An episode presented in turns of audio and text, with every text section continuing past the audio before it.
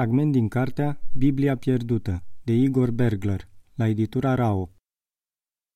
Să recapitulăm. Întâi au fost cadavrele de pescar, groaznic, dar apoi a venit în scenarea aceea cam ridicolă. Pe urmă a apărut omul în pardesiu rănit grav, după aceea povestea cu cea de-a doua Biblie și textul lui Kafka. E un model aici, observi? O sinusoidă.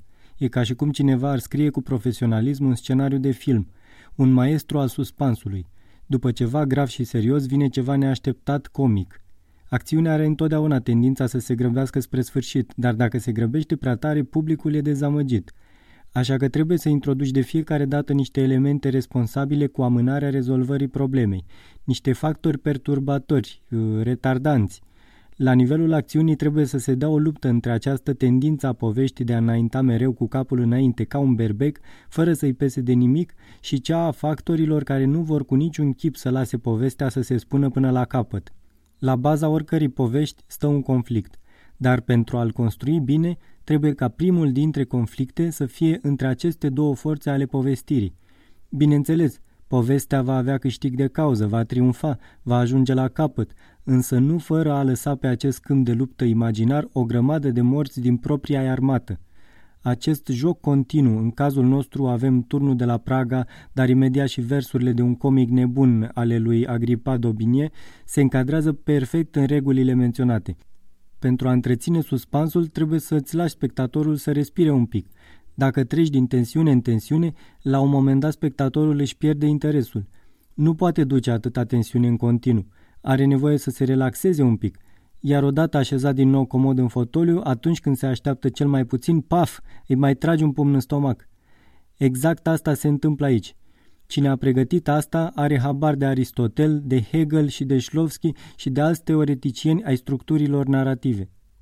Cristal privea stupefiată.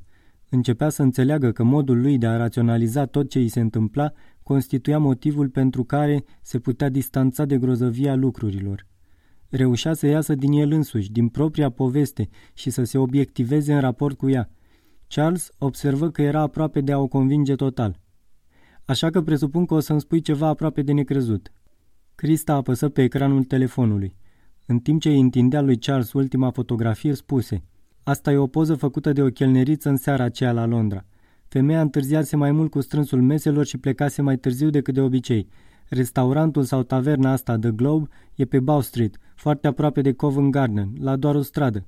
Când a văzut ce vezi și tu, s-a oprit și a făcut această fotografie cu telefonul. E clădirea de vis-a-vis -vis de restaurant. Charles privi fotografia. Pe un perete alb al unei clădiri cu ferestre mari se profila o umbră hidoasă, slabă și adusă de spate – Capul îi era lunguieț, urechile ascuțite. Mâinile, ridicate la jumătate cu coatele apropiate de corp, lăsau să se întrevadă niște unghii lungi oțelite. Dinții oțeliți și ei păreau ai unei fiare turbate. De pe ei se prelingeau picături. Fiara saliva. Dacă privești cu atenție strada, continuă Crista, o să observi că umbra este produsă de singura sursă de lumină de pe stradă, de acest felinar care proiectează pe perete persoana sau animalul ce o fi care stă în mijlocul străzii. Singura problemă e că între lumină și perete nu e nimeni. A fost un fragment din cartea Biblia pierdută de Igor Bergler la editura Rao, lectura George Hari Popescu.